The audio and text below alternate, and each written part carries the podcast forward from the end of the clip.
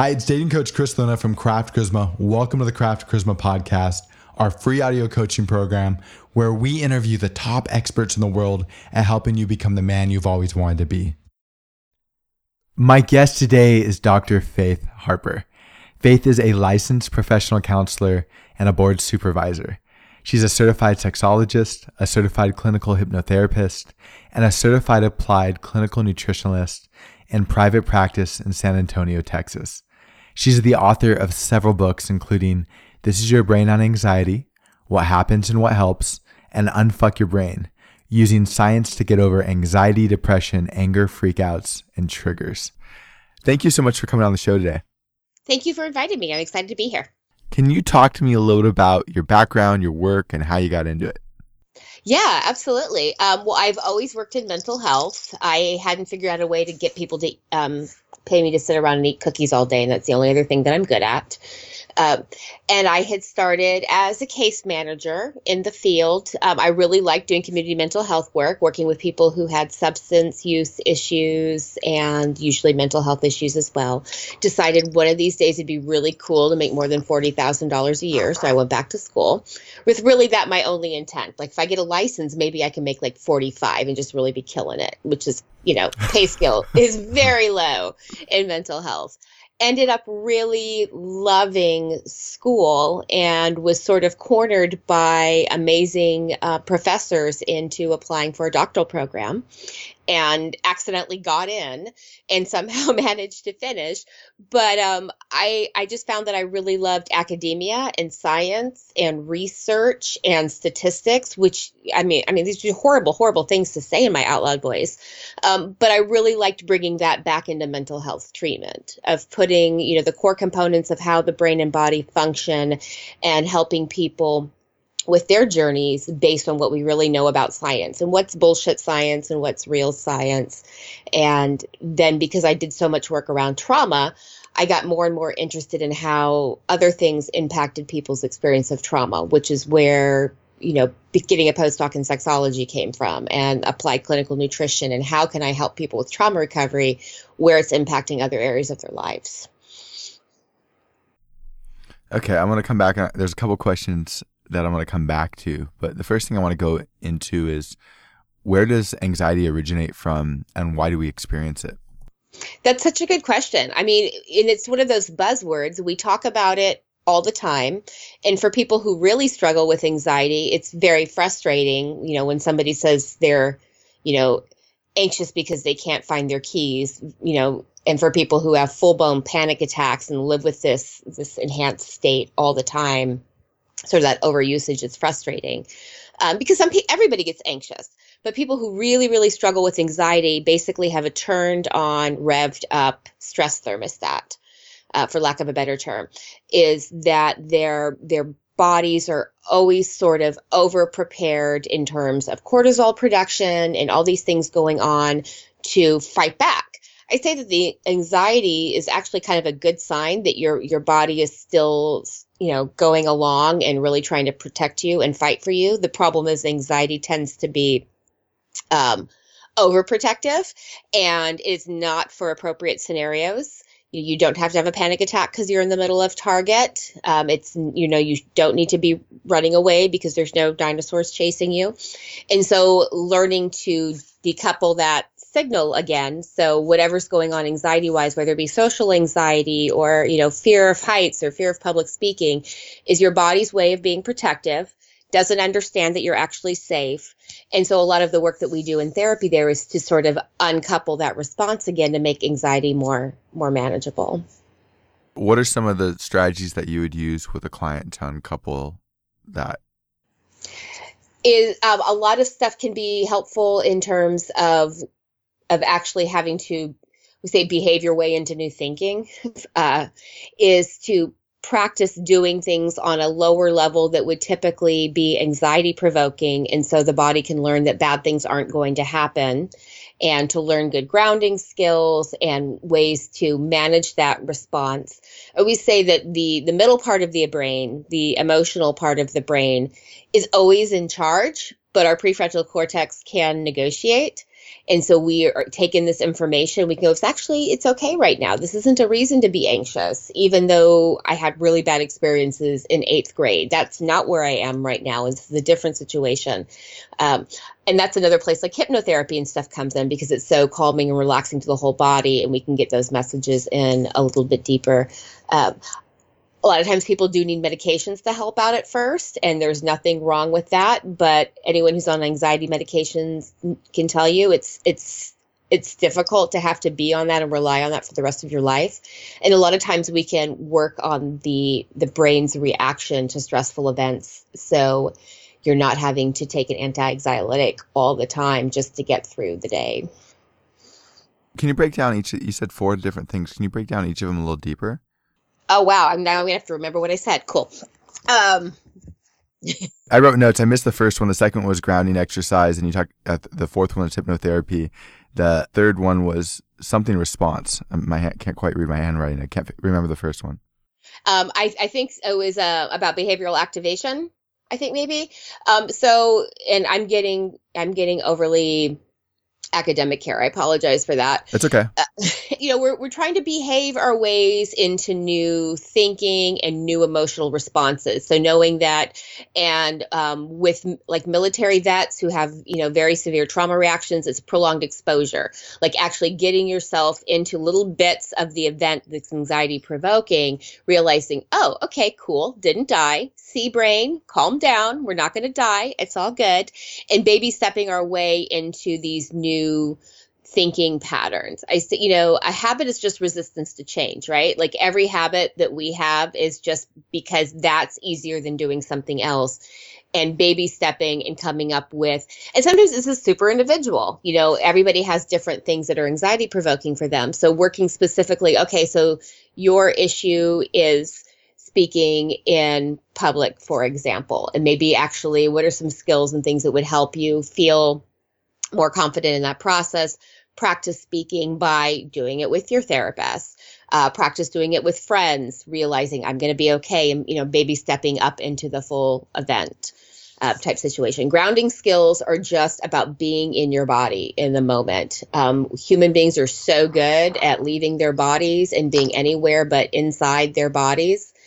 Um, and so when we talk about like trauma responses, for example, we're literally reliving our trauma versus being in the present moment. When we're feeling anxious, that's the first thing that goes is we're just trying to escape that experience because all of our stress hormones are pumping, everything that's getting us into fight, flight, freeze mode going on. And so we get out of the present moment. Um, a lot of people that you've worked with probably say like, I was like looking at myself from across the room. I was really not there at all at that point. And grounding is just really being back in the present moment. And that may mean dumb things like list all your favorite TV shows. What colors do you see on the wall? The pen you're holding in your hand. What does it feel like? And really connecting yourself back to what's going on in that literal moment rather than all the anticipatory distress. What if I fall down? What if my pants fall off? Um, or all the past stuff going on. This happened 20 years ago and it's still affecting my everyday life. And it's hard to do that if you're in the present moment. Does that answer the question? Uh, it d- does answer the question, but I'm wondering if you can go into a few more different exercises. You said basically noting what's happening in the environment as one. Yeah. Um, so a lot of times I will do things, um, I'll do like, you know, very physical grounding. Um, sometimes it can be helpful for people to like run water over their wrists. Um, some people do really well, like holding an ice cube or something that can really, you know, shock the system. That can really be a benefit for people who've had a history of, of self harm behaviors because it sort of gives that same boost to the brain without actually hurting yourself. Um, I'll have people just do lists out loud, naming things to me. Um, I love weighted blankets. Um, essential oils can be of benefit. I mean, really, all we're doing with essential oils is connecting a, um, a present moment there. A lot of people come into my office. I have a big weighted blanket and I have different oils, and they'll use that to sort of ground themselves, disconnect from everything that was going on before they got there. So they're in ready to do their work, but they're really present in their bodies at the same time. Awesome. The next one was a, a particular type of response. Oh, talking about the the emotional response of the of the brain in an in an anxious moment. I think I have management response. Oh, okay. Um, so the stress management response. Yep, that's it. That's the word uh, I missed. okay, so you know, um, and of course, we could be making this up, and somebody listening to this is gonna be like, "That's not what she said," but we're gonna go with stress management response. You know, I say stress is a need of resources, right? That is our body saying, "Hey, we need resources to deal with this issue. This is beyond sort of our general homeostasis." Distress means we are lacking in resources. We don't have enough to manage the response. Um, a lot of what we know about anxiety and depression really coming a lot from the human stress response is that um, that it's really about our perception of stress and that changes our reaction to it and how anxiety provoking it is as if we see our stress response as being something of benefit like hey you know this is getting my blood pumping let's go. Athletes do this all the time. They get themselves revved up and then they're in the zone you know and they win the fucking game. And when we see the stress response as that rather something to be fearful it it's far less likely to you know go off the tracks into a full blown panic attack. And all the research about stress being bad for you is really about the perception of stress, which is super interesting to me. When we perceive it as being bad for us, it is. If we perceive it as something that can help us and give us energy and, you know, give us more strength and help us deal with the situation, it does that. So it's really about how we negotiate with our body's stress response. And that's the amazing thing about having a prefrontal cortex gets us into a lot of trouble, but it also lets us inform our responses with more thought. Uh, two things. One, can you give a practical example of that? And then, second, can you talk a little bit about w- how the prefrontal cortex functions uh, as a part of our mind? Sure. An example of stress response? Yeah, like uh, positive and negative examples of stress, like a practical example. Okay, cool. Um, so one of the interesting things is they did some longitudinal studies of people who had a lot of stress versus, you know, they, it was those studies where they look at like, you know, hundreds or thousands of people and people who had a lot of stress and people who didn't and who died young because of it. And did people who have a lot of stress die younger? Yes. But there was an interesting subset. It was the people who died younger who the people who thought the stress was bad for them versus the people who were like, hey, this is just fucking life. Life is stressful. I can use this to be of benefit or not.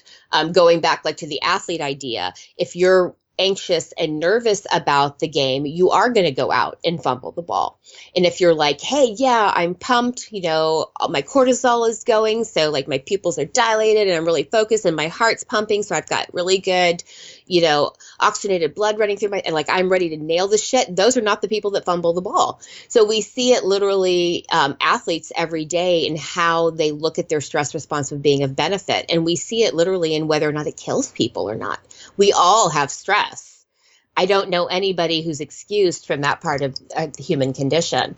Um, anxiety is when it's that overproduction of that response and the the not having the things to cope with that response rather than going okay this is what's going on. This is how i deal with it. This is all good. It is what it is. Now hypnotherapy break that down for us. Yeah um, so hypnotherapy and people are like you know if you saw the movie get out i have yeah Okay, yeah. And so when that came out, people were like, "Oh my god, do you do that?" My, husband, my husband's looking at me like, "Can you do that?" No, no, not how it works. You're like, I did. It, I did it last night. yeah. By the way, that's not your brain anymore. Yeah. Um, so hypnotherapy is actually you know really science based and there you know there is a lot of you see the stage hypnosis and i don't ever make anyone quack like a duck or bark like a dog or anything. Um, yet the day's not over. Um, but going back into the research of how the body really works is we have so candace pert to back up a little bit she was the person who discovered the opioid receptor gene in the brain. Hardcore scientist. She did that as an undergrad. Bitch was smart.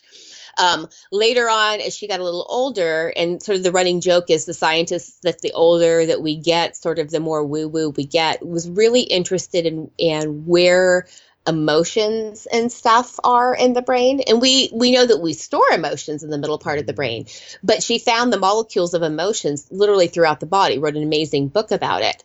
And that also means that the subconscious mind is throughout the body that we have all of these receptors attached to cells throughout the body that are informing our thought process. That's why people have really strong gut reactions. I tell people to listen to their guts all the time. 95% of our serotonin is in our guts. Um, and so hypnotherapy actually helps turn down that dialogue a little bit, all that prefrontal cortex chatter and all that paying attention to everything going on in the environment and gets the mind and body reconnected and settled down. So then work that you're doing around anxiety, for example, or around past traumas or whatever it is, kind of gets in at a different level. I found if if you're cal- calmer and you're really focused in, then that stuff sticks better and people tend to have a better response with actually using the skills and being able to manage their responses because they were in hypnotherapy when we put all of those ideas and suggestions and management tricks into it. What are some other strategies that people can use to slow themselves down potentially? To slow themselves down when they're anxious? Yeah. One of the big things that I have found, and this is really it's simple to explain but difficult to do is to not go into that uncomfortable emotion labeling it as bad a lot of times when people start feeling anxious at least i do like god fuck what the hell like i don't have time for this shit what am i doing this is not acceptable right now this is not okay you need to get your shit together you know and and we have so much negative self-talk about negative emotions whether it be anxiety whether it be anger whether it be jealousy anything that we've labeled as negative culturally we start labeling and not liking in ourselves and I tell people, first of all, emotions are just information from the body. They're not good or bad or right or wrong. The body's saying, excuse me, pay attention to this. I'm anxious right now because something provoked my fight, flight, freeze response. And I'm trying to tell you that we might be in danger and you're being very ungrateful. And I'm really trying to help you. Um, so, one of the things that I found most benefit is to just approach that with neutrality, curiosity. So, when you're feeling an emotion that you've typically labeled as bad, like anxiety, going, oh, interesting, super anxious all of a sudden. I wonder where that came from. I wonder what is there is there something going on like in this environment that I'm needing to be paying attention to? Oh, you know what it was? I smelled that cologne uh, of the guy that you know beat me up 10 years ago. Somebody walking by was wearing that same cologne. So this isn't, you know, that was a really strong trigger for me, but I don't actually have to be anxious. And when we approach it with neutrality, it dissipates a lot faster. One thing we know from stroke research is emotions are only meant to last about 90 seconds. That it's meant to be information from the body. Hey, by the way, I stored this really strong emotional response to this very powerful memory so I can protect you in the future. That's what the brain's doing. And so we have this response. And if we go, oh, okay, so that's what I'm feeling right now, curious. I wonder where that came from. Is there something I need to pay attention to? Do I need to be listening to my gut here? Do I need to get the fuck out? Or is this just, you know, bullshit? And when we do that, when we just sit with the emotion, it dissipates. It's not meant to last for days, weeks, months, years on end. That's when it becomes a mood, when we start kind of getting into a groove of holding on to that emotion, worrying it to death, or we fight it so hard that it's like whack a mole. You know, we're trying to hit it down rather than just going, oh, okay, curious, what's that about? And so it pops up somewhere else. And when we have problems with it in the long term, it's because we're we don't have a relationship with it when it comes up in the present moment. Uh, and this is great. I, for men, um, we're so guilty of this. well, and yeah, and men are so fucked culturally in terms of emotional content. You know, I tell, eh, and people are always surprised. They they presume that it's mostly women that go to therapy, so most of my clients are women or you know, or gay men or whatever. And I'm like, nope, cisgender heterosexual men who are just tired of bullshit. And they're the ones and they may be in partners and they're the ones dragging their partners into therapy. We have fucked over men by not letting them have emotional lives in this country. Men are allowed anger. That's an appropriate emotion. But um, men are not supposed to cry. They're not supposed to be scared. They're not supposed to be vulnerable, all these other things. And so that creates a lot of problems. So you have those feelings come up and you squash them down. They're not appropriate. They get replaced maybe with anger. And a lot of the toxic, dumb things that men do that not only hurt people around them, but hurt them come from this cultural message that you shouldn't feel your shit. Yeah. I mean, for a long time, I, I found that I thought I had to do everything on my own when I was stressed, I would couldn't ask for help. And I think it was uh, acceptable for me to ask for help. Uh, that was not I not only pick up that message, but I felt like I got that vibe from the people around me. I would compartmentalize things. I would like uh, suppress things because I, I just didn't think I could express them, and it really fucked me up bad. And yeah. it took me a long time um, till I was able to get to the point where I would like have a thought and I could feel that so I'd start to get activated and then I would feel that emotion and I could connect it in my body and feel where I felt it. Or even just like before I even became aware of the thought, just connect the emotion where I felt it in the body. And it was such a strange experience and it was really hard to sit with. And I found even with my partner at the time, I remember telling her as we were getting ready to break up that I'm, I'm feeling some anxiety. And uh, after something she said, and she goes, Oh, don't feel anxiety. And I said, You don't need to take ownership of it. I'm just, if I don't talk about it, then I'll suppress it. And yeah. and what I was trying to do was connect with her, right? And that was part of what was missing. Is like, let me tell you how I'm feeling. But her instinctive response was smash that thing right back down, and and that's true about so much of. I, I found that so so frequently in in my emotional interactions with both men and with women, and um, I don't know. I'm I feel like this is along the lines of what you're talking about. I don't, do you have thoughts or does this? Oh, absolutely. Up? I mean, and I see that all the time. And I and I'll have people come in who are, um, you know, female partners of of you know a man and just saying i've never seen him do this before we don't have these discussions at home and i kind of and i can see the side eye of like well he's not like you've let me every time i've tried because and and that's something that you know women have been conditioned to you know men are supposed to do all these things and you know women are the caretakers of emotions. So men you know expressing some kind of emotional vulnerability feels very uncomfortable for women too generally speaking. And there may be women listening to this going i don't do that. And hopefully not. And if we're thinking about it we don't do it. But it is such a conditioned cultural response that we may catch ourselves doing it without thinking about it because that's just how the world works. Yeah and and so just and so a lot of times what i'm doing therapeutically with men is helping them get in touch with that and then learning to contain it and you know have these feelings but not have them be overwhelming and then being able to do that work outside of my office to be able to have those conversations with their partners, you know, with their kids, with their families. I graduated somebody from therapy last week who, when he called me, he said, I need therapy. I'm a piece of shit. And we were laughing about it last week. Not a piece of shit. I mean, obviously, amazing human being who who fucks some things up because we all do. And a lot of it was tied into really bad role models. You know, this is not how men are. And so he kept just swallowing it and swallowing it and swallowing it until he reacted in a way that was damaging to his relationship. And a lot of that was just having to un tether all of those messages and you get to be the kind of man that you want to be. And you know what aligns with who you are what is your moral center who are you are as a person and how do you operate from that place rather than from those other messages? Oh my goodness i love so much of what you're saying. Um, if if a guy's in that situation and he probably doesn't even know that that he's being controlled by all these messages, um, or he's being so heavily influenced by all these messages. But how does he go from that period where he's like a a fish in water and doesn't realize that he's in water um, to a point where he is aligned with his own values and sort of sense of integrity is a word that I'm going to throw in there. Yeah.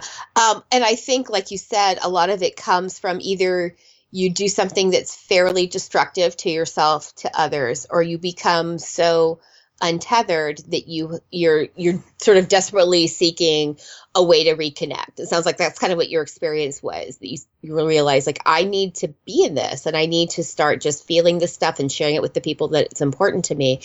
And of uh, and and i and i i've worked with so many people too who have who said, you know, just even like paying attention to all that stuff inside feels so scary and groundless because we all have that seeking suspicion that we are fundamentally worthless that everybody else is fundamentally okay, but I'm not. And if I start paying attention to all that shit, I'm going to know for sure what a fuck up I am and that I just shouldn't even be here. And we, so we have a lot of fear around that as well. And that's, that's, you know, true of all genders. Um, and so looking at that stuff and having the reinforcement of this is just stuff, having thoughts, you know, doing things that were dumb because you're human and congratulations, we all are. And how do we learn from that and make different, more interesting mistakes next time? And, you know, and approaching all of this with self compassion that this is just part of the human experience and, you know, kind of going through and pulling all that stuff up and looking at it. Like you said, like I was kind of looking at this for the first time, like dusting off these emotions that I had shelved and going, oh, that's what's going on here. That's what it is.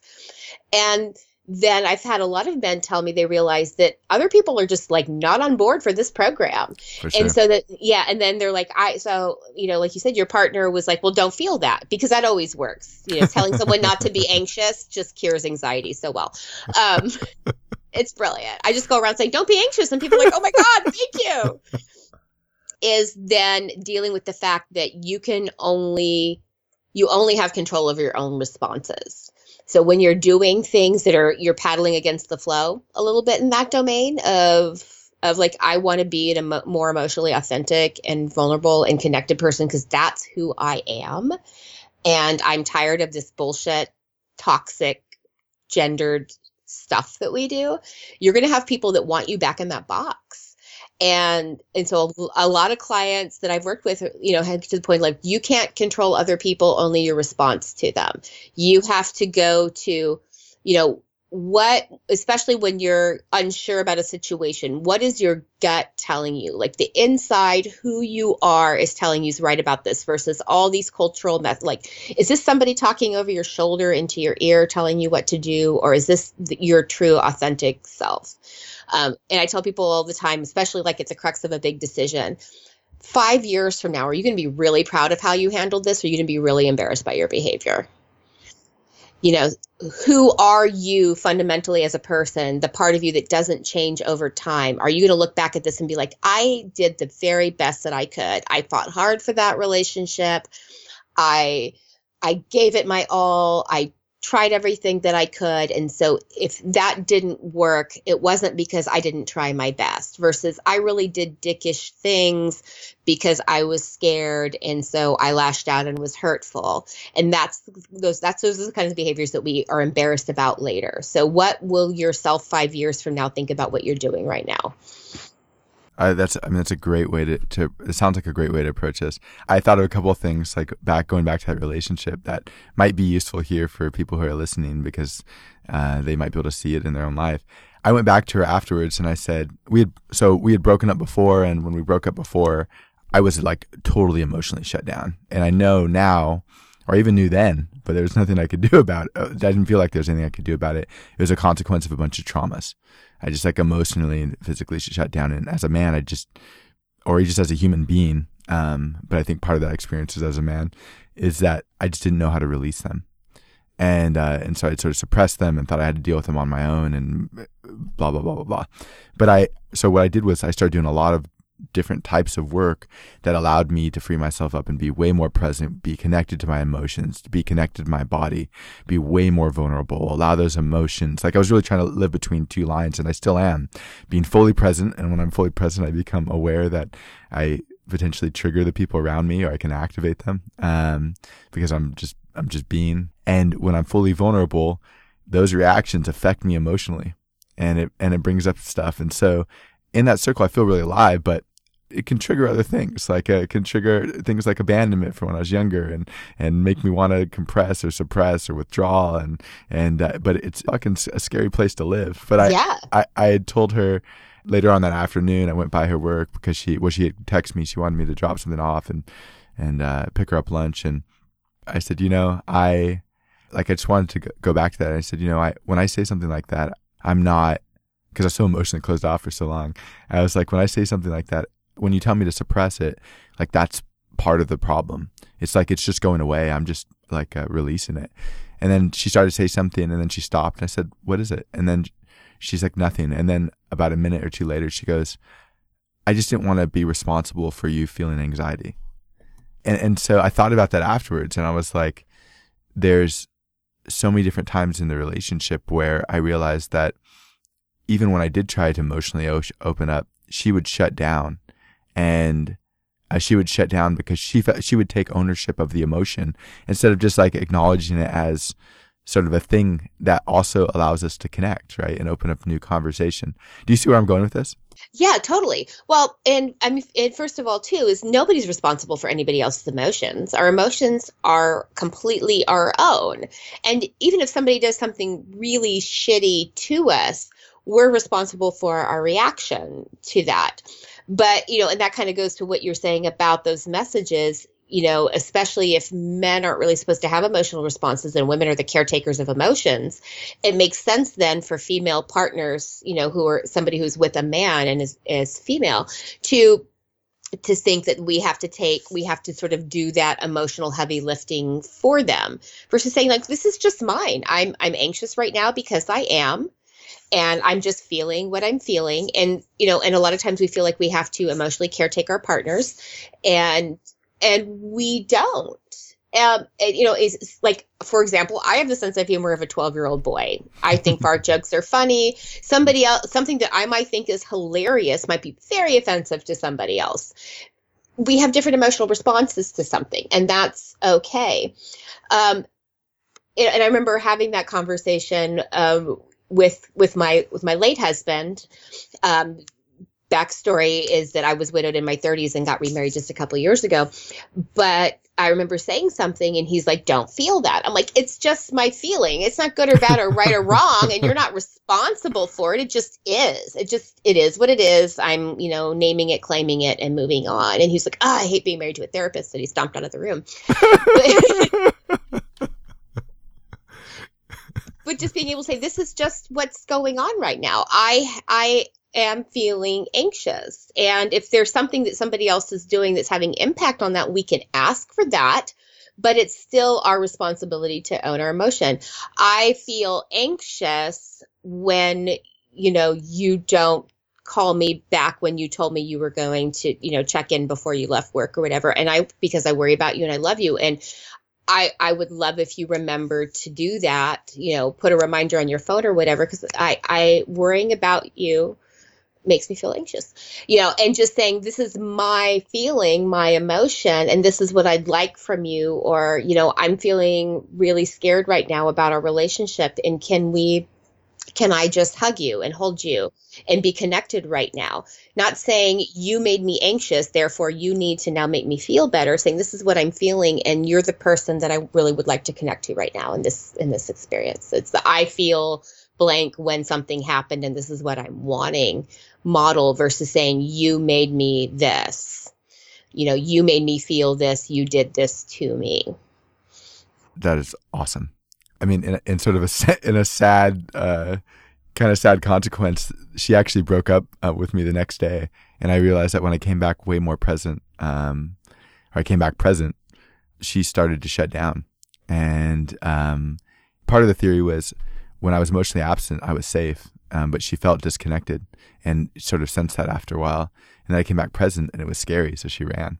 Yeah. And um, and I talked to a buddy about this because I, as I was trying to sort of unpack and process and figure out like how can I be a better man so I can be a, a better partner, a better friend, a better member of my community, a better coach, a better like how do I do how do I do all these things and eventually a better husband and father, right? And um, we're having this conversation. He was talking about his own sort of emotional awakening and and and I realized a couple things. I want to go to his emotional awakening in a second, but first, I, I realized that the way that I was expressive um, after that, or during that process of sort of reconnecting with my emotions, I realized like I was that, like that as a young man, and that I had a couple experiences that didn't go where, well where I opened up emotionally, and I grew up in like an emotionally fairly emotionally safe home, and I thought that was okay, and and I went out into the world and and tried to connect with people and had some traumatic experiences. And I realized that, or I learned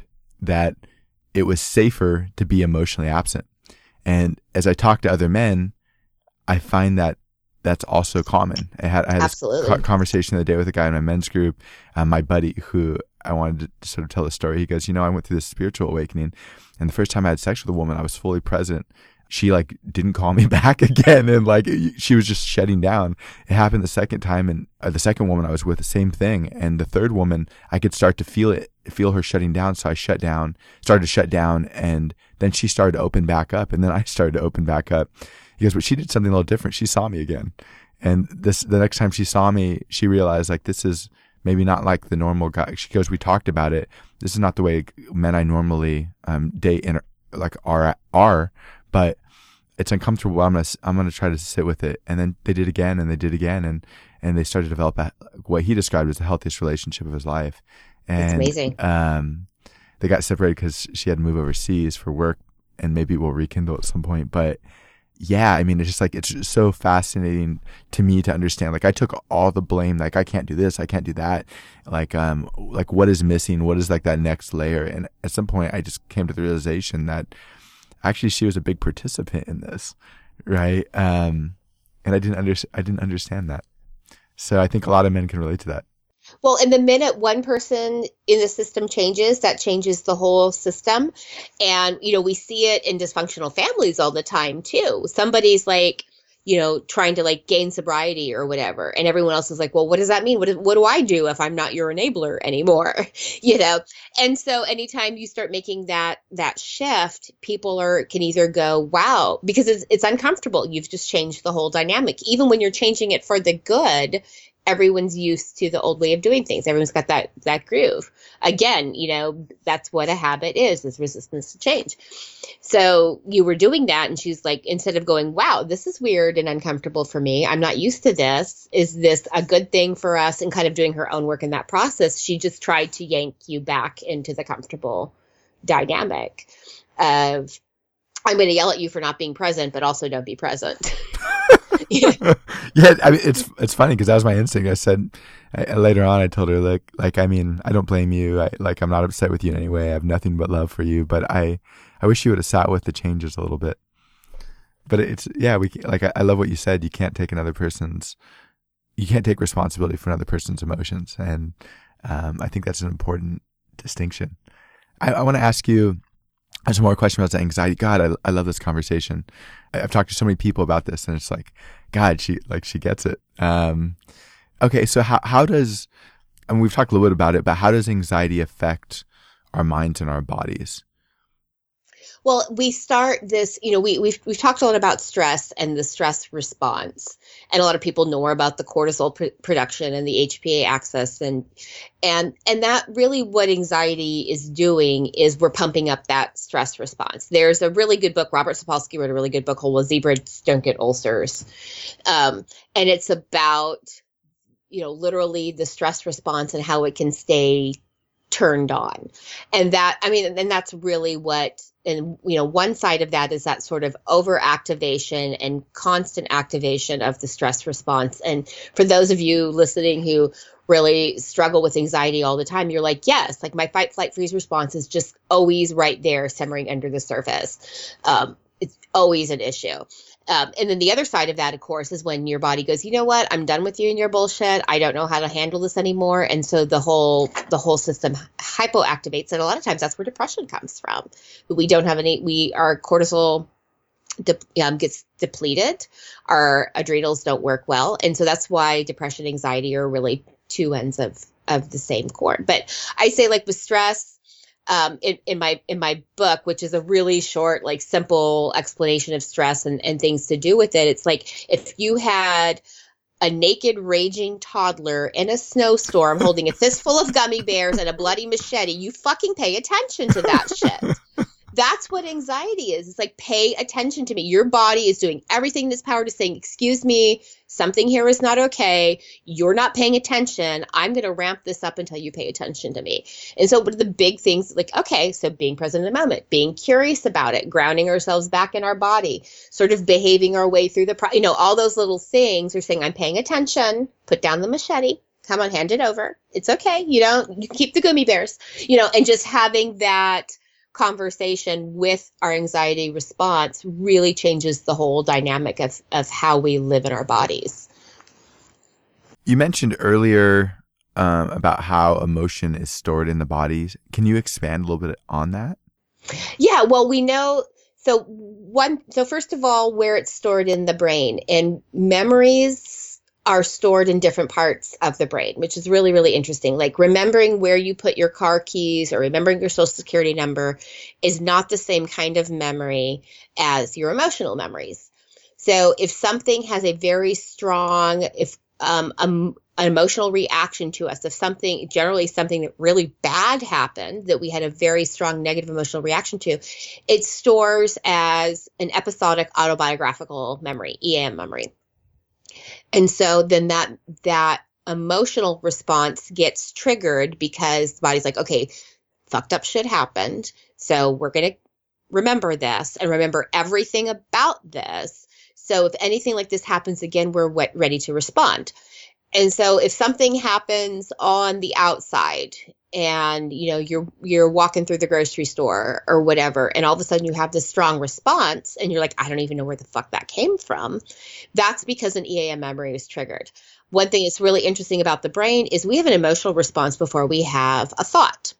So when we take in um, stimuli we have an emotional response at about the three quarter second mark but we don't actually um, have a thought about it till the one second mark. So we we we oftentimes think, okay, well, I saw X Y Z and then I was scared. You were scared first because it was that EAM memory kicked in and said, hey, pay attention to this, and then you had the thought. The thought was actually informed by the memory and the emotion rather than the emotion the memory being formed by the thought and so you know we have that that literal visceral pay attention to this response from the get-go. And so that's actually you know sort of the middle part of the the brain in the eam memories.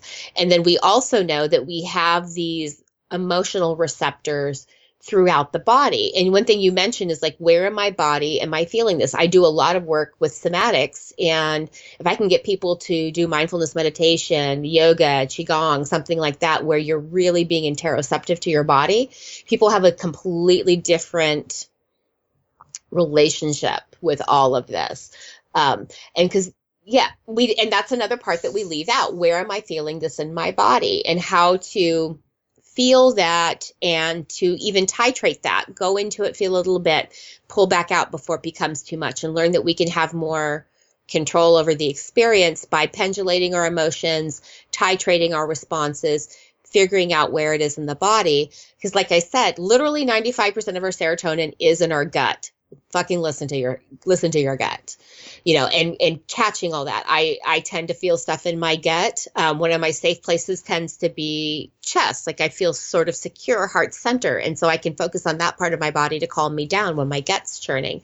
And so teaching people to do that to be in their bodies and connect to all of those experiences settles down all of those molecules of emotions because you're paying attention to it. And we're not we you know we think of therapy and emotions is just being head and you know neck and below has nothing to do with it when in reality it's all connected and everything's activated. The uh, the vagus nerve the 10th cranial nerve connects our brain to every major organ which is why we have these huge responses in our bodies when we have emotional responses. And even down into the fascia of our body our fascia is piezoelectric. So you know collagen is essentially made of crystals. So if somebody who smells like patchouli and is wearing too many bells on their skirts tells you that your body's made of crystals they're actually kind of right.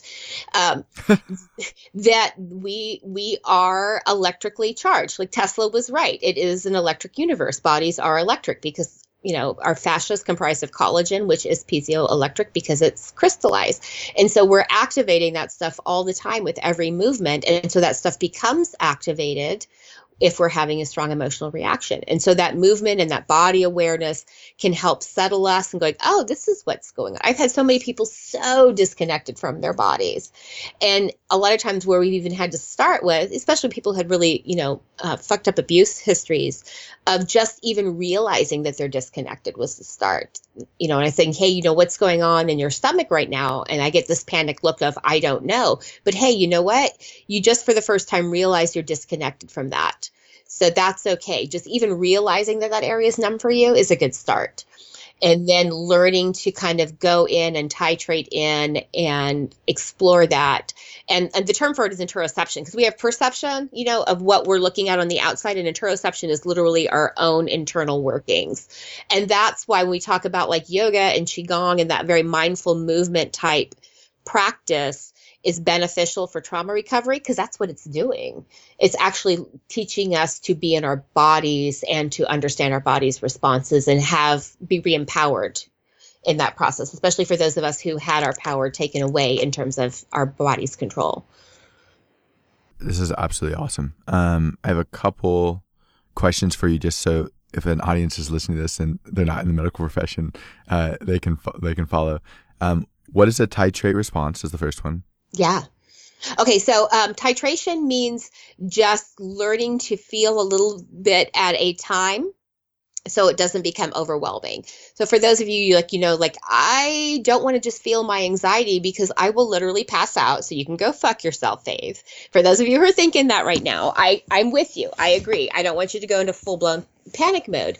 But a lot of times we find that titration lets us go in feel a little bit of it, explore it, then pull back out when it becomes too much. So we're learning how to just feel everything going on in our body without it overwhelming us or feeling it all at once. So sort of kind of going in, dipping our toe in, exploring a little bit, pulling back until it's a little bit more safe.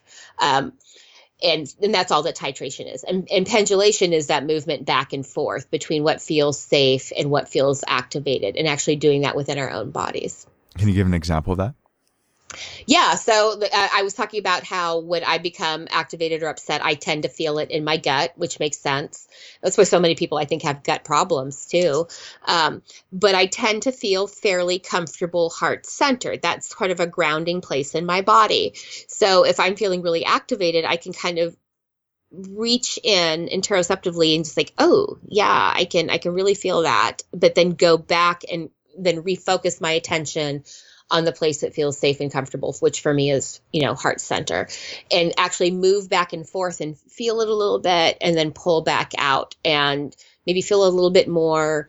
And so it doesn't feel overwhelming to have this whole gut churning anxiety response and to feel like in, in control and management of it. And I've had people tell me I don't feel safe anywhere in my body. And I totally get that too especially for you know those of us who have who have been abused in the past the body feels it's you know like something that's completely out of control. And so they've actually even like created like a little room in their brain that's their safe room that they go into. So they'll actually just go into their body feel things for a minute and then kind of go back to the room for a minute. And it's it's it's all this sort of internal processing of connecting to the experience feeling as much of it as you can handle moving back out but not just disassociating really doing the work with it and a lot of times for the first time in people's lives. Yeah. Yeah, I was at dinner with a, a, friend of mine the other day, and he was talking about how he doesn't feel anything. He believed a lot of it uh, tied to sort of an upbringing. He grew up in like a very conservative Orthodox uh, community, and he left that community as the oldest child. And like he said, because it wasn't really okay for me to feel anything. Like I had to take care of everybody else, and there's he had a ton of sisters and brothers, and but he's like I don't really feel, feel anything, and and he's like, I don't know if that's normal or it's just me. I've come to grips like it might just be me. But as we are having the conversation, I could start to see flickers of emotion, like because something would activate him and see a tiny shift. And I said, "What was that?" And he he would start to feel it, and he'd have a hard time going there. And um, yeah. I think the things that you're saying are so interesting. You used a couple other terms that I also wanted to find for the listeners. When you said you mentioned somatic, uh, so some, can you talk about somatic experiencing or somatic therapy for somebody yeah. who doesn't know what that means? Uh, so what and, and tip and this is you know sort of our fault professionals in the field is that we sometimes over intellectualize things and the body was really sort of taken out of therapy for a really long time. And a lot of people who are really smart um, started realizing that we need to bring the body back into therapy. And that's all that somatics is is is really how do we feel things in our body if you're anxious you're feeling it everywhere in your body it's not just a thought process that you can kind of well, stop thinking that way. Oh, cool. Thanks, Doc. Um, and so like somatic experience can, comes mostly like from Peter Levine's work. Um, he wrote, you know, Waking the Tiger, um, books like that, and coming from his his own experience and his clinical experience of how people were holding things in their body and realizing that a lot of the release and the re- recovery from those experiences meant releasing all of those stored emotions that the body had held. Um, and the example that I use is say you're in a terrible car accident and ambulance comes scoops you up drives you to the er and you start like violently convulsing what's going to happen they're going to give your ass a shot um, to calm you down but what's really going on is your nervous system is releasing the trauma of the event and that's something that bodies need to be able to do. Animals do it all the time. If you go look up like you know animals shaking um, somatic stuff on youtube for example you'll find tons of videos of doing it because it's very natural to need to release those really s- strong emotions from the body. And so a lot of work can be releasing them feeling them for the first time and then being intentional about going, oh, here's my shit coming up. That's what it's just doing and letting it actually release rather than holding on to it. I say that PTSD is really an injury of the nervous system more than anything else. Can you can you explain that?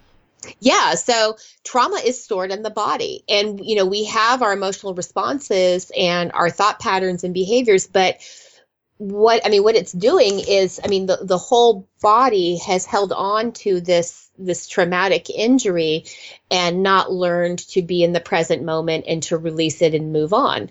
And so the the HPA axis gets activated, the 10th cranial nerve gets activated, you know, all the fascia gets tight all the time. And so some of our work has to be literally going back to our body and being aware and interoceptive and so we're able to release those experiences how would you do that with a client or how have you heard people do that with clients? Um, well, you know the the uh, so David Emerson's work, his work specifically with yoga as a form of trauma recovery, is based heavily, like in Bessel van der Kolk and Peter Levine and all the people that have done somatics, of so using movement in this very mindful way to because what's going to happen for all of you who've had this experience the shit's going to come up anyway. And it's going to happen when you're in line at the movies or something. Uh, so, of doing that kind of mindful movement. So, when you're connecting to it, realizing what's going on, and then you have, so it's not like, okay, we're going to invoke you to shake. I'm going to have you sit against the wall, you know, chair position until your legs shake because that's going to somehow make you better. It's not that so much as having the body awareness. So, when it comes up, you go, oh, there's my shit hey mom thanks for visiting today you know whatever your shit is. And so you get a chance to be in it let it release you know tight have a different experience of it. And eventually you don't have as strong reactions anymore. And it may come back up every few years hey mom thanks for visiting. But you don't have the same relationship with that trauma that you did in the past because it's not held in the nervous system in the same way. Dating coach chris Luna here this is the perfect time to take a quick break to talk to you about three simple things that you can do to dramatically change your life. First, listen to this entire podcast and then subscribe through SoundCloud, iTunes, or Stitcher. This way, you'll immediately be notified every time we share a new release. If you listen and apply the ideas we discuss on these podcasts, it will change your life forever. Second, go to craftcharisma.com, create an account, and become a member of our community. There you can read articles, listen to podcasts, watch videos, ask us questions, and document your journey in our forums. Great men don't become great on their own. All great men are members of a community, and Craft Charisma is your community. Finally, if you're serious, and I know that you are, about making massive changes to your life as quickly as possible, check out our live coaching programs on our website Craft Charisma Live programs are the fastest way to improve your dating and social life. And who knows, attend our live programs, let us get to know you, and you may end up as a member of the Craft Charisma team. Again, thank you for listening. Now back to the podcast. I'm glad you made a distinction earlier about how um, we feel something and then we have a thought. And when I when I earlier in the podcast I said I have a thought and then a feeling, and what I meant by that is like sometimes I'll be talking about someone will ask me a question and I'll start to talk about something. And as I start talking about something, I'll go into things that I like I didn't expect to talk about or the conversation and that's when the the emotion starts to come up in that in the example where you said, "Hi mom." Yeah. and, and and so um and that's when I like if somebody asks me about something, I'll like I might be suppressing it and then uh probably a lot less now, but definitely at other periods of my life for sure. uh, but I'll start talking about it, and then the emotions start to simmer, and yeah. um, I start to feel them, and uh, that's what I meant by that. But I'm, I'm yeah, because your conversation activated it. Exactly, it was a conversation yeah, about yeah. something else that activated something deeper, and then you're like, "Oh, mom, hey, cool, what's that?" Thanks for joining us. exactly. Yeah, and I'm glad. I'm, I'm, but I'm very glad you made that distinction and even like clarified right now because I, I want people who are listening to this to have clarity. But it's awesome. Can you explain what uh, fascia is? Or fascia? Uh, Sorry, fascia. fascia. Yeah, so the fascia is the connective tissue in the body. Um, so for those of you who eat meat, you know, or have eaten meat in the past, or you know, cooked, you know, you've prepared a chicken breast and it has that that thin white stuff that's not fat on it. You know what I'm talking about, right? When you're The um, grizzle. getting ready. Yeah, well, yeah, it's actually it's fascia. Yeah. It's the connective tissue that holds all of our organs in place. It holds our body together, and and it's interesting. So I have I have a, um, a couple MD friends. One's a surgeon and one is a GP, and when I, I said, so tell me what you what you know about fascia. Well, you know, the surgeon's like, I have to cut through that shit all the time. That stuff is really strong. It's you know makes my life difficult. And my GP friend was like, it exists. That's kind of all I know. Um, so it's not even something that we really talk about a lot. It's not something that um, even doctors learn about a lot in school because unless you're a surgeon, it's not really, you know, part of your everyday life. Now, uh, people, massage therapists, acupuncturists, people who are working with the body, doing somatic type work, they all understand fascia. But fascia is everywhere. It's super, super strong. It is comprised primarily of collagen, and since collagen is is um, it's formed of hexagonal crystals. It's piezoelectric. So the activation of the fascia, which is everywhere in our body, so that's not just our HPA axis, that's not just our, our veins and stuff, um, means that we're sending these electrical charges. And so that's what the interoceptive work does is paying attention and connecting to all of those experiences. And and so for people who thought, you know, acupuncture is just woo woo bullshit science, it turns out that it's not. We were activating fascia with these little tiny needles. And so and of course we don't know and we're just starting to study things like that in the West. We really didn't even know much about acupuncture until, you know, Nixon decided to visit China in the 70s and we're like, what are they doing with the needles? So it's fairly new um, to Western culture but you know that's 3000 years of treatment practice and what it was was fascia activation. And so what they're talking about so if you like look at acupuncture like the Du channel that is the vagus nerve. And if you look at some of these other finer points you know in the hands feet other places in the body it's fascia activation. And so it's actually activating that electrical messages sent through the body and those messages can send healing energy to you know places of pain in the body which is how acupuncture works and why it's a very efficacious treatment that even the va I, I know va docs that are now getting trained in using acupuncture and we're talking like mds that are now using acupuncture in practice. Yeah, I'm finding that more and more when I talk to academics uh, that there's a lot more of this embracing of sort of Eastern Western um, medicine that's been around for thousands and thousands of years. That for a long time in the West we thought were woo woo, and uh, yeah we were just like, oh, we give people a pill and that's how you deal with it. But yeah, I'm, I'm getting that more and more. What do you think of Rolfing? I don't know a whole lot about it. I know um, I've not studied it too much, but it's doing the same kind of of stuff of of activating the fascia, doing you know like myofascial release, and a lot of those they have their own systems for doing it, but it's all doing the same work. Rolfing something that I haven't experienced myself um, or done a lot of reading on, so I can't speak a lot to it. I've happened to to train with and know a lot of acupuncturists, so I know acupuncture, acupressure a little bit better. Um, I don't do that either, but I know people that do it, and so a lot of the stuff that I've even read about the electromagnetic body and things like that have actually come from people who were trained in Western medicine and are MDs, but then also went back and studied acupuncture and combined the two. But I've heard people tell me that they love Rolfing. Of course, I'm I'm in South Texas, so um, it that stuff is still a little new and weird to us. um, so there's less of that here, but a lot of people, I am seeing a lot more people using, um, you know, acupuncture, neuro and biofeedback. Um, it's part of the reasons I do a lot of clinical nutrition in my practices because there is so much we can do just to get away from sort of industrialized foods and food systems that can also help these experiences as well as putting the whole body back into treatment.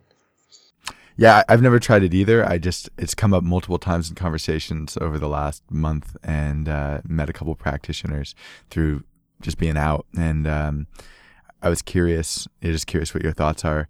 You, you mentioned neurofeedback. Can you talk about neurofeedback? And then I want to talk to you a little bit about nutrition.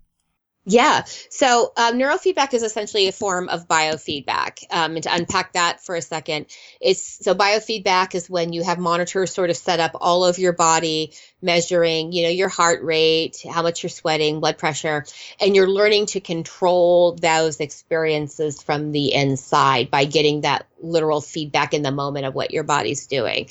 And neurofeedback is focusing specifically on brainwaves.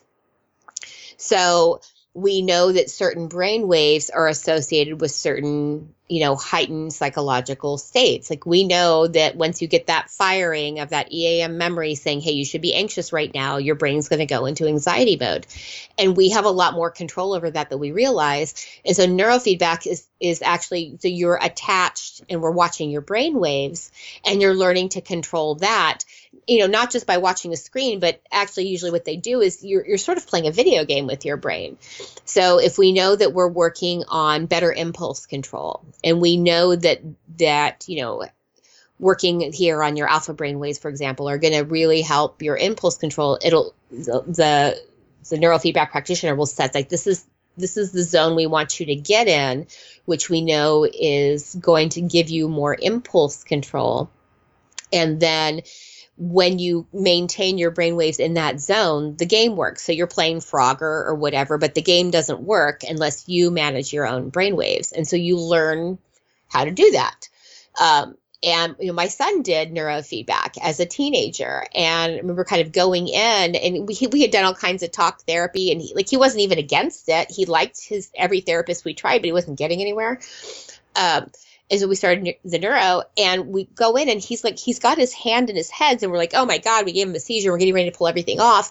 And and he's like no no it doesn't hurt. It's pressure. It was the blood flowing to his prefrontal cortex. Like he was actually making that experience happen for himself. And he had so much blood flowing into his prefrontal cortex that he was building all these new connections.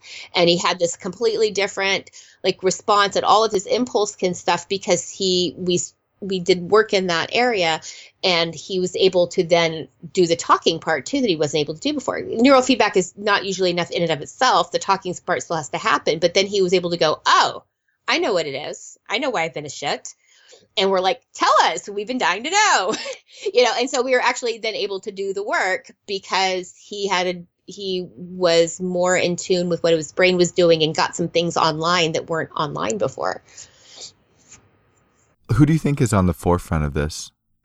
Of of like, neurofeed, yeah, neurofeedback. Yeah, if somebody wants to try neurofeedback or explore it, who where should they go? Well, there are you can you can definitely find people online, you know, and there are associations for people that are certified.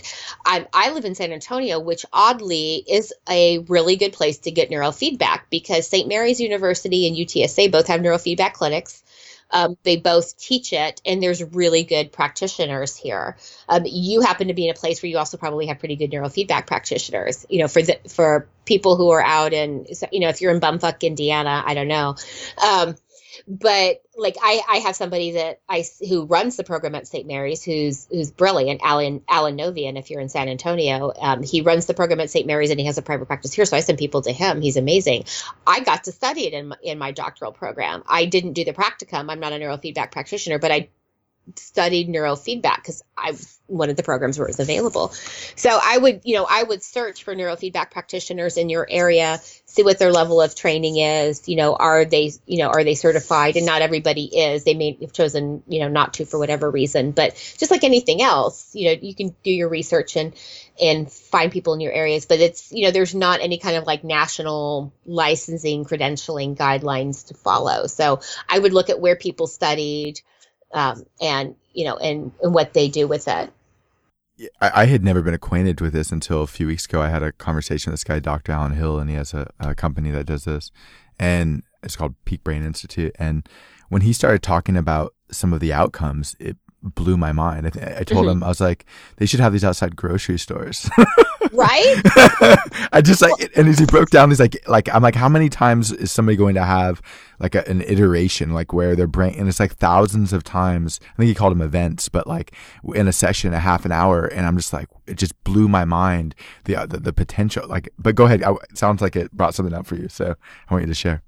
Well, yeah, and and then one and one thing that we do too is there's Alpha-Stims for people who are not interested. So you know, neurofeedback being very active where you're doing the work. A lot of people had a lot of benefit from using an Alpha-Stim, which is uh, a more passive way. You're literally attaching these two cords to your ears and turning on this machine, and it's sending these call, you know, helping your alpha brainwaves.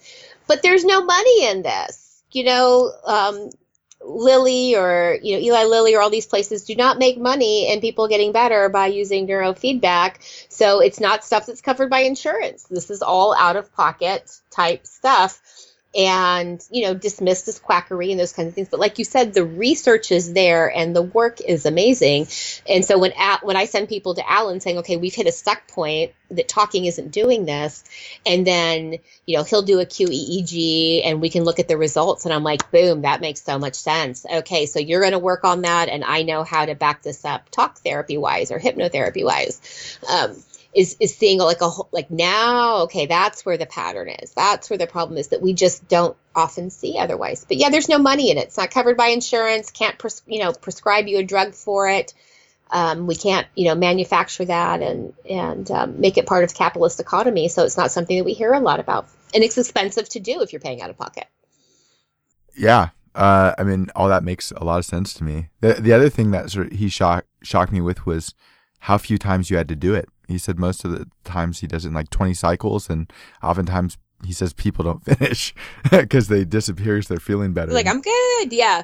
Um, and I think the younger you are, the, the the quicker it works too. I've also found that with with hypnotherapy, um, you know, just younger, more plastic brains can respond even better. So if you're younger, it may not even take that much. Like when I work with teenagers specifically, like you know, a hypnotherapy session can really be do a lot of good for their anxiety for months and months and months, and they don't have to roll back in for some time. So, uh, yeah, we're not talking about years and years and years of treatment where you're hooked up to this machine and crying about your mother by any means. It, it tends to be, it, it, gives your brain what it needs and gets those connections going and builds that brain elasticity. And then you may have some other like talk therapy stuff because your shit's going to come up and now you got to talk about it, but at, at least help you get there.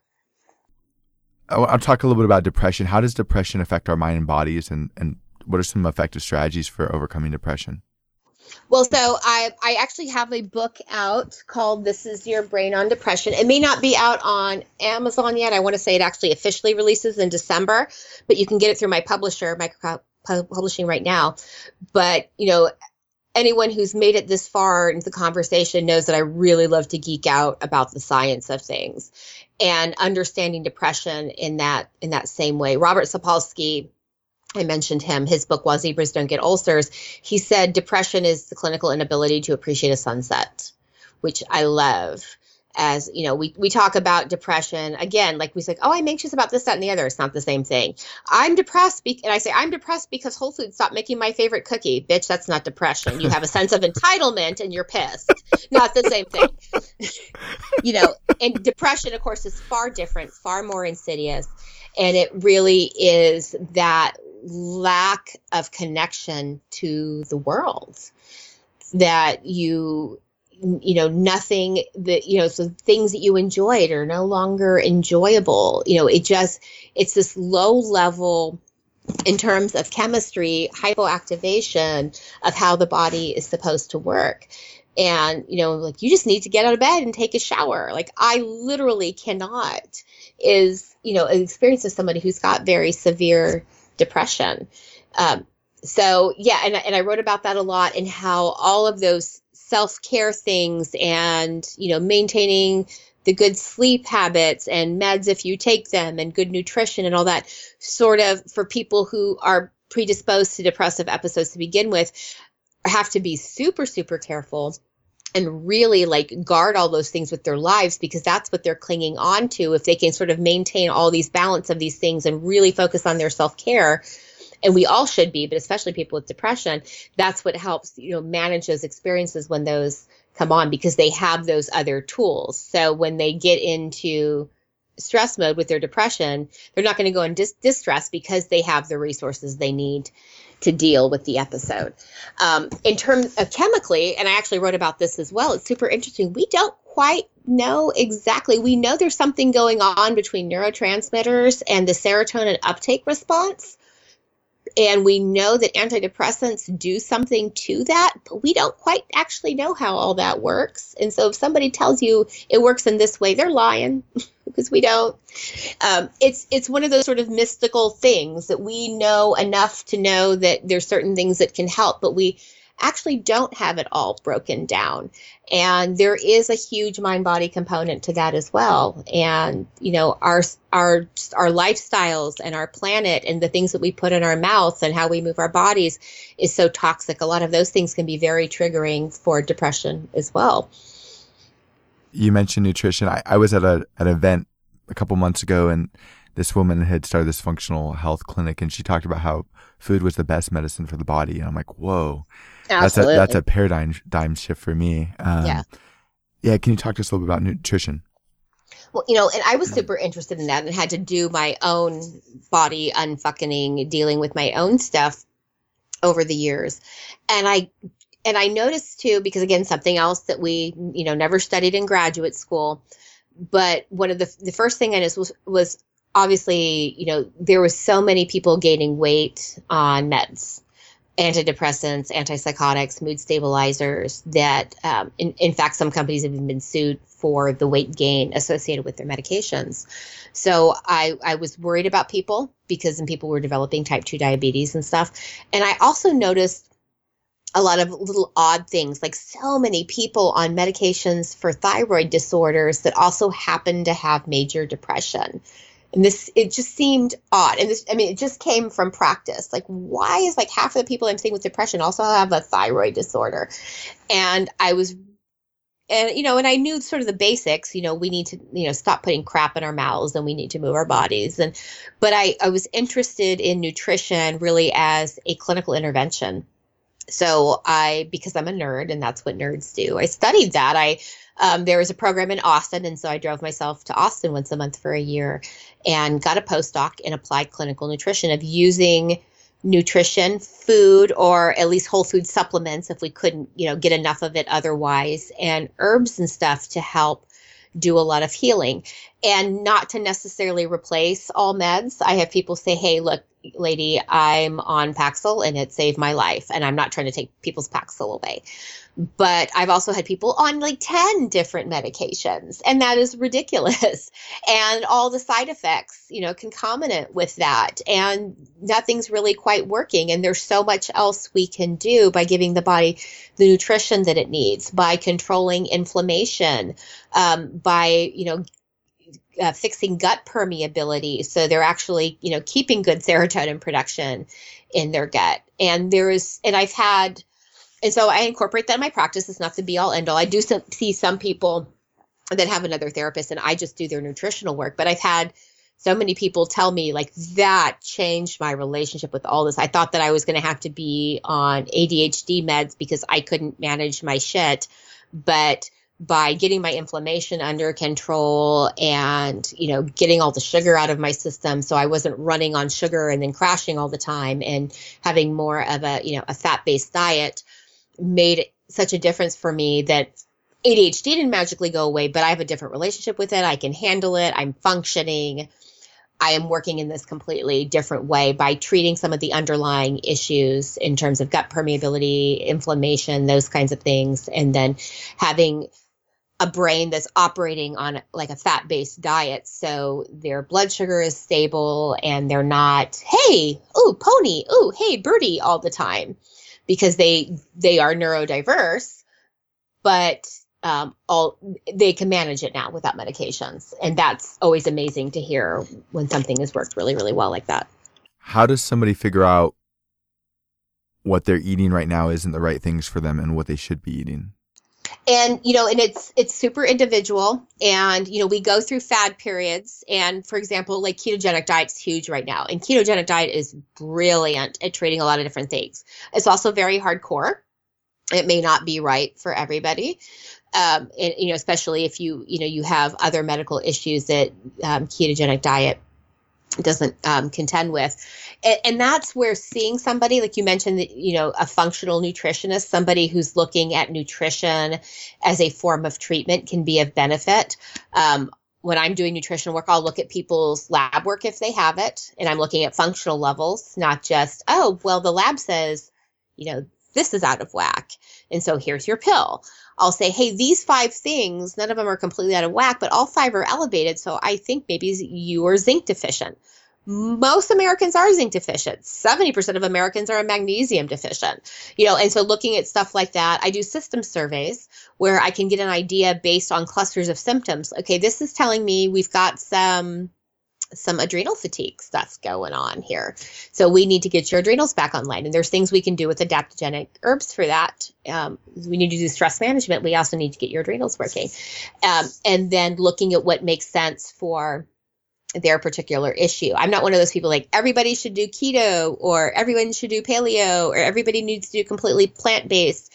Um, it's very different for everyone based on what their own needs are, what medical stuff they have going on, what medications that they're on that we're we you know they have to have and we can't take away, um, what stuff they're trying to treat without medications. A lot of times I just do a lot of like sleep hygiene, sleep training. Like we got to get you sleeping properly. Like none of this is going to work. Your body's never going to flush the toxicities out of your system if you don't get some fucking sleep. Um, you know, and starting with the basics of we're going to put less crap in your mouth. We're going to give you some fish oil, you know, we're going to, and some calcium so we can get your inflammation under control. And we need to, you know, stop mainlining donuts. And so you know and, and some people need something there's actually a really good documentary on netflix right now called the magic pill which is specifically they don't call it ketogenic diet but that's what it is. And it's going you know going back to a more ancestral type diet but really without any sugars at all. And they used it with um, people who had type 2 diabetes and they used it with people who were neurodiverse and showed the benefits of that diet. They weren't magically better you know, it wasn't like somebody waved a wand, but the, you know, um, kiddos who were autistic were able to speak again. Still autistic because you know that's not going to go away, but able to live full and healthy and happy lives and communicate and connect with people in a way that they never had before. And to me, that's miraculous enough. Yeah, it's it's awesome. My my youngest brother's autistic, so I, I that's sensitive for me. And yeah, and uh, I mean, I tried to do a vegan diet at one point and I ended up having a breakdown. well, um, I'd be happy to talk about that. I'm going to probably um, upset some of your plant powered people, but um, and I have people who like you know I I truly truly believe in in the vegan diet. This is what's right for me, you know, spiritually, more morally, whatever that's awesome. Totally support you. And by the way, since you can't take fish oil, take a blue green algae oil instead. Uh, but generally speaking, it's not necessarily better for the human body um, unless you're going through cancer treatment.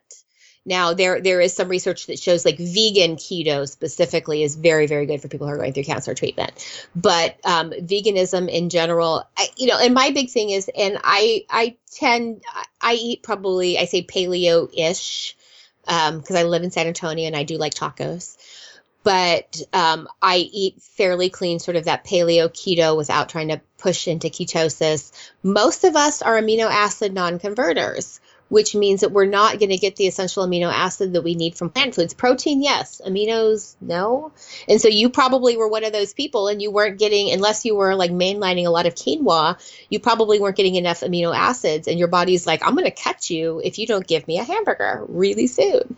Um, and there, you know, there are ways of treading more lightly on the planet and being mindful, but still um, including animal proteins in your diet. I happen to get my eggs from a guy in San Antonio who has backyard chickens.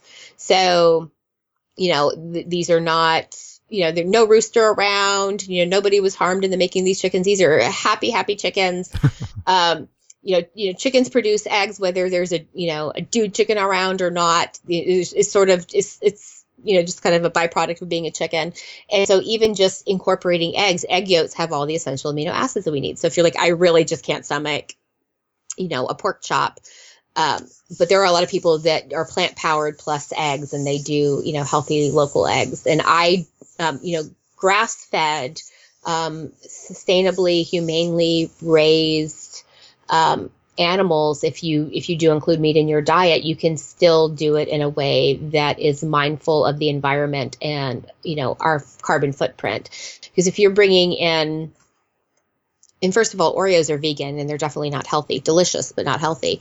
So vegan is not necessarily healthier and whatever your food choices are in terms of veganism it's not necessarily doing anything for the carbon footprint of the environment. If you know your things are being shipped in from another country, that is not better for the environment than the meat that was produced 30 miles down the road for you. There's a really good book called The Ethical Carnivore about a guy who was vegan, had to go back to eating meat for medical reasons and sort of how he did that. He, you know, got into, uh, you know, deer hunting and those kinds of things and and sort of talks about his process of finding what his ethical role is in being a steward of the earth but still needing to eat meat um, for his own health. And it was actually his functional practitioner who told him that, which really surprised him. He's like, I thought you of all people would say be vegan. So you're, you're probably going to get angry letters from my plant powered people. I love you. I appreciate you.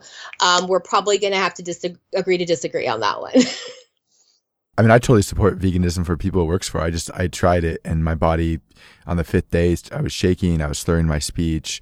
Like, yeah. I started having all kinds of crazy thoughts. And like, I, I was with an ex girlfriend. I'm like, I think I might have to be institutionalized. I'm freaking out and, and yeah. I, I don't know what's happening. And, and there was definitely some traumas that were under there. And like, I think that was a catalyst to release some of them, but it fucked me up for a while. And, and, um, I talked to a friend of mine who is a former client and he's a psychologist and he's like, you know, your brain has a lot of cholesterol and um, it runs on it, yeah. And so he's like, so like he was. I mean, he doesn't seem to understand the science as well as you do, but um, he's like, you know, it's not it's not for everybody, and he's like, you got to listen to your body. And so for somebody who's trying to find the right diet, it sounds like, from what I hear, a combination of two things. One, find somebody who who does this type of testing or who can who can help you decipher this type of testing to give you guidance and then also probably listen to your body is that yeah, absolutely. You know, if in if this and, actually the, um, His Holiness the Dalai Lama is a really good example who believes you know very strongly about you know walking the earth gently and and not hurting other animals is is no longer a vegan himself because his doctor's like dude like I'm sorry but you're gonna have to so you know pay attention to that and you know find ways to mitigate it if you're like absolutely not no animal products are going in my body then we need to, you know, really load up on the quinoa for the essential amino acids. We really need to load up on the organic non GMO soy for the essential amino acids. If you can tolerate soy, I'm, I'm a person that can't. Um, you're going to need blue green algae as a supplement to you know get the omega 3s and stuff and you're going to have to be super super mindful and really pay attention to your diet as food because you're not getting um, the stuff that your body's really needing in terms of essential aminos. You've mentioned movement multiple times, Faith. Can you talk about like how movement is important?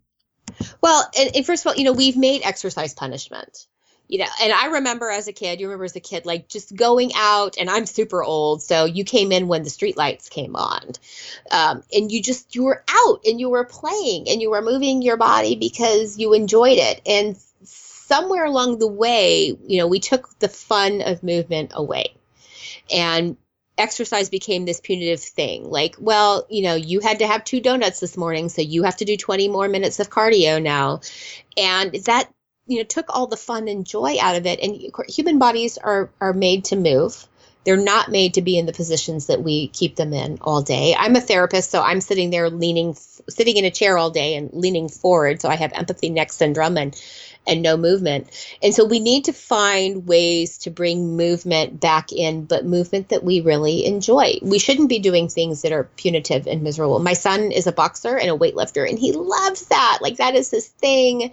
That is better for him than anything else on the planet. Not my thing. I love yoga. I love Qigong. I love hiking. I love swimming. And so doing the things that I know that I'm really going to enjoy doing is going to give my body that benefit. It does great for the body, it does great for the ba- brain. We need to be moving our bodies, but we need to do it in a way where we're not doing it as punishment for other stuff. And I've never gone to a yoga class and then left after going, well, that was a waste of my hour. I can't believe I did that. You know, whenever we go do it, you're like, I'm so glad I got my fat lazy ass off the sofa and went. I feel better. You know, and so we need you know to to focus on it from that domain versus you know burning calories or anything else and even just I love going hiking with my best friend and we can just, you know, vent about whatever we're venting about and stomp around out in the woods. And so I get to spend time with him and, you know, and be moving my body at the same time. You know, I'm one of those people that'll park further away. I'll take the stairs instead of the elevator. I'm always trying to find ways to incorporate more movement in my day. You know, get up and you know do a little yoga home practice and and stretch my little middle aged body before um, I head off for coffee. That kind of stuff. Two things. Um, can you explain what qigong is for people who are unaware with it? I, I think. Yes. And then the second thing is, like, what's physiologically happening in our body that causes us to feel better after we move? Um, so qigong is a form of very mindful movement. People are maybe more um, know more about like tai chi, for example. Qigong is one like yoga that has been um, actually turned into an evidence-based practice to incorporate somatic movement into healing. So there's you know medical qigong for practitioners who are already doing somatic type work, for example, and it's using those very mindful sort of beautiful movements that you see a lot of times in Eastern martial arts. But if you notice, those are types of practices that are very slow, very mindful. You're very, very aware of your body and space and time, um, and you, you know, you're stretching muscles out. Um, you, you are definitely building muscle tone and stuff, but it's not pumping iron or hardcore cardio type exercise. It's really movement in the body. Um, and your second question is what, what, what's going on with the body with in the brain with exercise? Yep. Um, well, we know that it has a direct effect on the brain. There's like really great TED Talks and stuff out there about how exercise impacts the brain, has a very calming response. We know that it helps get that stuff out. Um, so many people tell me, you know, people who really struggle with anger, anxiety, things like that, that going and working out will kind of wear them out. It'll flush out those chemicals. So we, you know, have that response of getting that stuff out of our nervous system.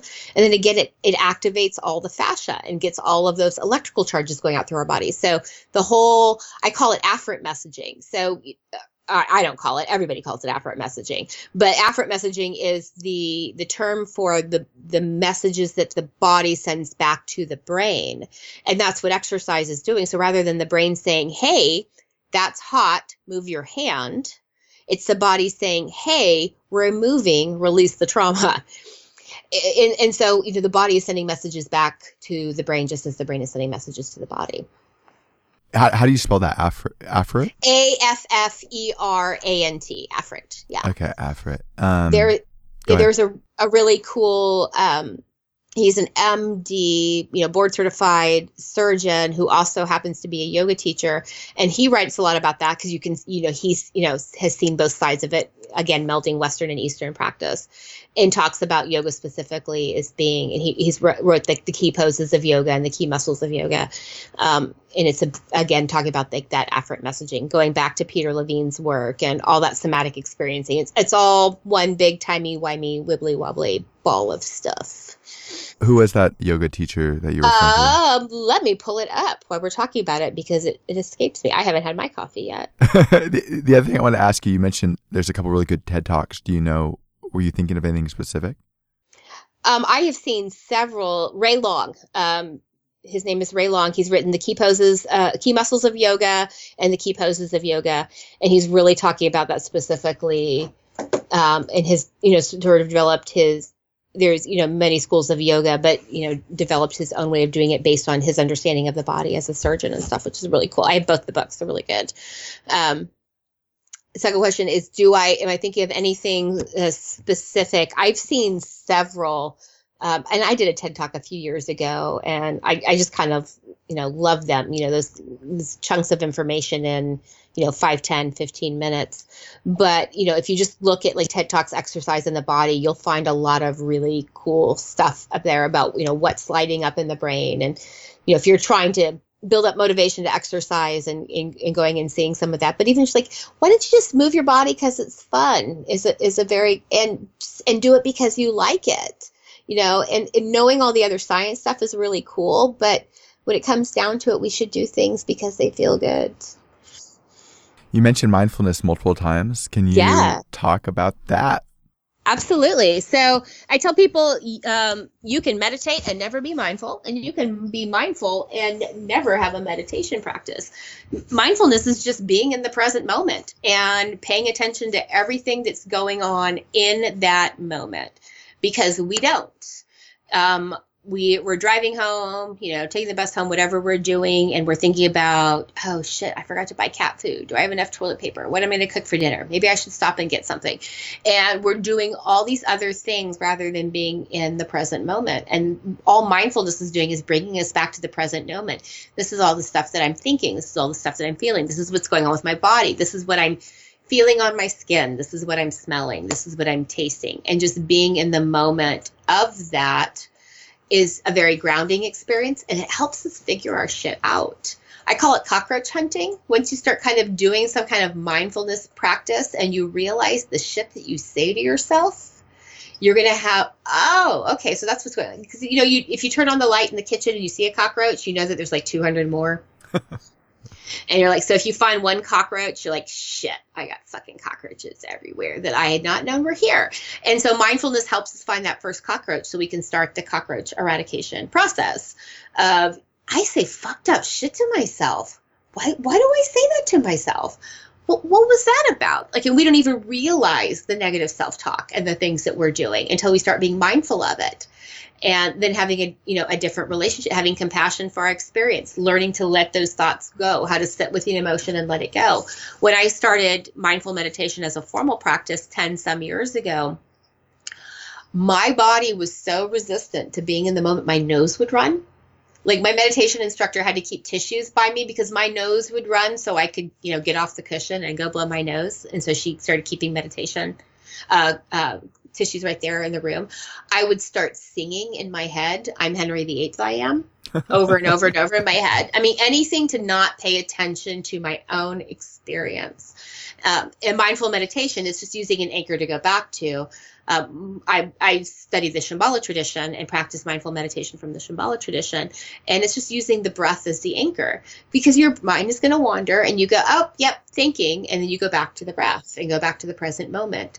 And that kind of training gives us a different relationship with ourselves, with our bodies, with our minds, a different relationship with the world around us. It's it's so difficult to do and if i found a, an easier way to do it i would be a millionaire but it's just getting in there and doing the hard grunt work of being back at home in ourselves is is the only way i found to be a better human being on the planet. And for me being mindful and actually incorporating formal practice of mindfulness meditation and that has been a big part of me being a better human being. How long should somebody meditate for to get, actually get results? How frequently? I well, you need to do what you can tolerate. And if it's something brand new to you, it's going to feel very, very uncomfortable. I mean, if you go to a place where they where they do open sits, um, you know, sits are usually going to be about an hour but it's not like you know you have magical results at 93 minutes. Um, so if you only meditate seven you're not going to get anything out of it. Anytime we can check in with ourselves and do more of that is a good thing. That's why there's so many apps now for that where people you know will do you know, uh, just a few minutes of mindfulness meditation. Anything is definitely better than nothing. And you don't have to go, you know, do a week long meditation retreat where you're sitting for eight hours a day and then eating gruel, um, though you might find it a benefit to do. But I will do, um, I will sit in my car before I walk into the house after being at work of just having a moment of mindful meditation uh, disconnecting from work and being able to hold space for people and their pain and all the work that we were doing all day before I go in the house to be home with my family is I will just do two or three minutes just being in the car of recentering myself so I can go be in the present moment rather than carry work in with me into the house. So that's an example of literally two to three minutes being a very life changing part of my routine. I think about myself and I mean I, I meditate just about every day and I think about other periods in my life where I'd use the noise around me to constantly suppress things, but also the noise inhibited me from addressing them. And, and when I say that, it means like there's a moment of quiet. And so then I check Facebook or I check Instagram or I read the news for like the 30th time that day. Or I, um, but I also found that like my phone notifications were popping up like constantly. My uh, email was dinging me. Like it felt like the entire world was yelling at me. And what I had to start doing first was cut those things off. I would turn them off. Just every time I became aware of another notification that wasn't serving me, I would I would turn them off, and then I would start to create space. And then meditation was another form of that. And it's just I feel like it's had an immense uh, impact on my ability to get comfortable with space, and then begin to get more comfortable with my emotions. Absolutely. And, um, I have a couple other questions. I know we've gone. This is a lot longer than you probably expected, but you're just such an fine. awesome guest. Um, when somebody has anger or freakouts or triggers, what can they do to manage those better? Well, and actually the, the, next book thank you so much it's like i paid you to say that um, the next book that i'm coming out with is specifically on coping skills and un- unfuck your brain you know the, the the freakouts triggers all that stuff has a lot of cool techniques. Um, the one thing that I wanted to do was really talk about coping not from like a theoretical orientation like hey i'm a cbt therapist so these are the coping skills we use but from understanding how the brain and body work and finding ways that so people can find ways that work specifically well for them. Um, so that book i think microcosm is going to be launching it around thanksgiving when we all need better coping skills. Uh, holidays are so much fun and um, and so that's going to be available and basically when they kickstart it it's meaning you're getting it pre-order like you're getting it fresh off the printer before it's even released but I, I went into like these are all the different types of coping skills that are out there based on what your specific needs are. And so I say with coping skills, it's like try stuff on. And if it doesn't work for you, cool. Like you said, uh, doing having a meditation practice has been life changing for you. It has been for me. It may not be for everybody. Um, you know, so finding stuff. You know, some people do really well with you know a weighted blanket, or you know holding ice in their hand, or um, you know using like the Pomodoro technique to sort of, you know, manage everything they have to get done in the day. Um, and so I did a whole book about like, here's a bunch of different techniques and how they work based on how the, you know, the body and brain work. So if people like, I tried my coping skills, didn't help, fuck off, then, you know, it's not that you failed at coping, it's that we just hadn't found the skill that works for you. And so we have to find something that matches how you perceive the world and what makes you feel better when you're upset. Some people exercise feels awful when they're depressed. For some people, it's the, the best medicine that they can get. Um, so it's very unique, and we just have to try stuff until we find our combination. My son's is, you know, involves a lot of sports. Um, mine involves pedicures. He is oddly dis- he is oddly disinterested in pedicures. so you know, everybody has a different thing. My husband tried a pedicure and he was all hot water burn baby, and he loved it, and that's now it's one of his. so everybody has you know you know be open and willing to try stuff. um, my son actually loves yoga and he is like this huge buff dude my, my son is like a security guard at a hospital in california like he you know carries an automatic weapon on helicopters to protect doctors. Like he's that guy.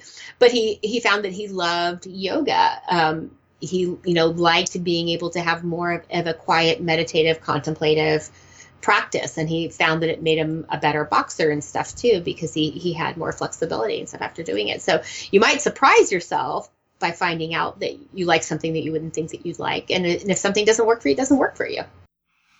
Awesome i mean you've earned my trust i will be order- pre-ordering the book as soon as i get off this uh, this call um, are any advice for people who are dealing with difficult people or situations you know and I, my my mom um, my mom passed recently, but I remember her. It's one of the things of all the things that she told me over my life that I have held on to and used over and over and over again is people can fuck you over, but they can't fuck you up. That's on you.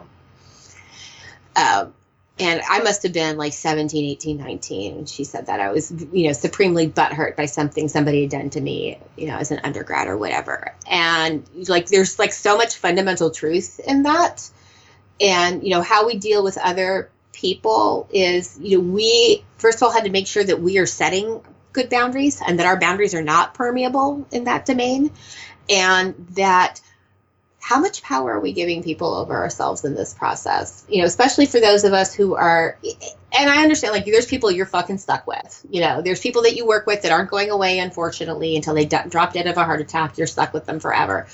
But how you respond to them and and let that go is what's going to have more impact because you know a shitty human being is going to be a shitty human being and you're not going to be necessarily be able to have a rational conversation with them about that. Sometimes you can.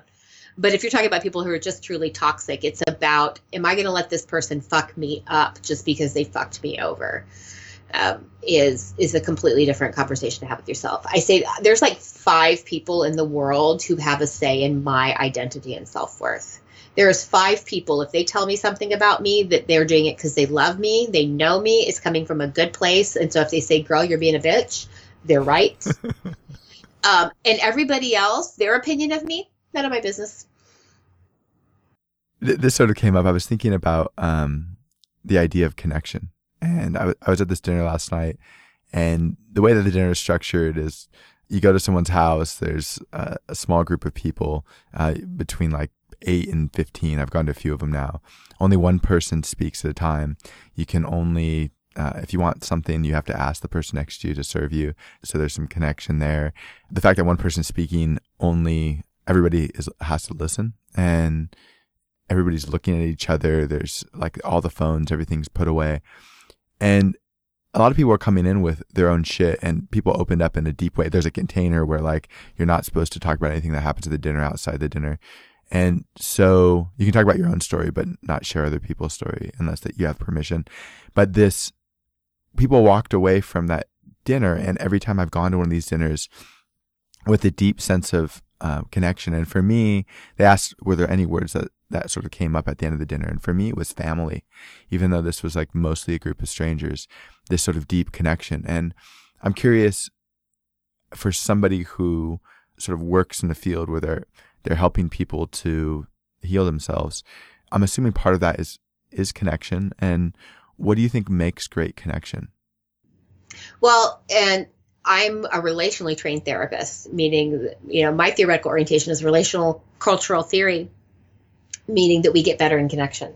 I mean, you know, to, to keep it super simple, that healthy relationships and healthy interactions is the primary component to healing and so that's what we need. So for people who have you know toxic families families that say you know that you know disregard who they are fundamentally as a human being is you know we have to seek out and find our families of choice. We have to find our people. Or and you mentioned like earlier how you thought that you had to handle everything on your own. If there was a problem you were just supposed to fix it. And that was one of the things that you know early psychology really pushed for this idea that we should be sort of be unto ourselves and self actualized. And that's not true at all. And the brain science backs it up. And it wasn't until the 70s sort of the feminist theories came in and said, no, we are caretakers of relationship and we need connection. And that's what makes, and that's what therapy is. It's modeling this, this healthier relationship. And there's tips and there's tricks and, you know, somebody who has training and perspective, but essentially it's like this modeling of what healthy relationships and communication and things can look like. So you can then bring that forward into other domains of your life. And so we're, all seeking that. And it, it's tough too as we get older to find those people and make those kinds of friends. It's so easy and intuitive when we're in like school and things and we're all together.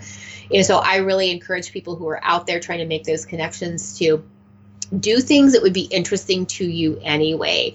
Like if there's something you're really passionate about volunteering for, some cause or something, go do that. So even if you don't meet anyone cool, at least you felt like that was a good use of your time. Dogs got walked, you know, people got registered to vote, you know, whatever it was. And you know, and if there's, you know, stuff like to do, like you're super into gaming, you know, join a, a gamers group, or if you're into running, joining the rubber, runners club. But like, find the stuff that you like to do anyway, and then the connections are going to come through that because you're already going to meet people you have something to talk about, and you're going to meet more and more people that are like you if you're doing those kinds of things, you know, versus just going to a bar or whatever.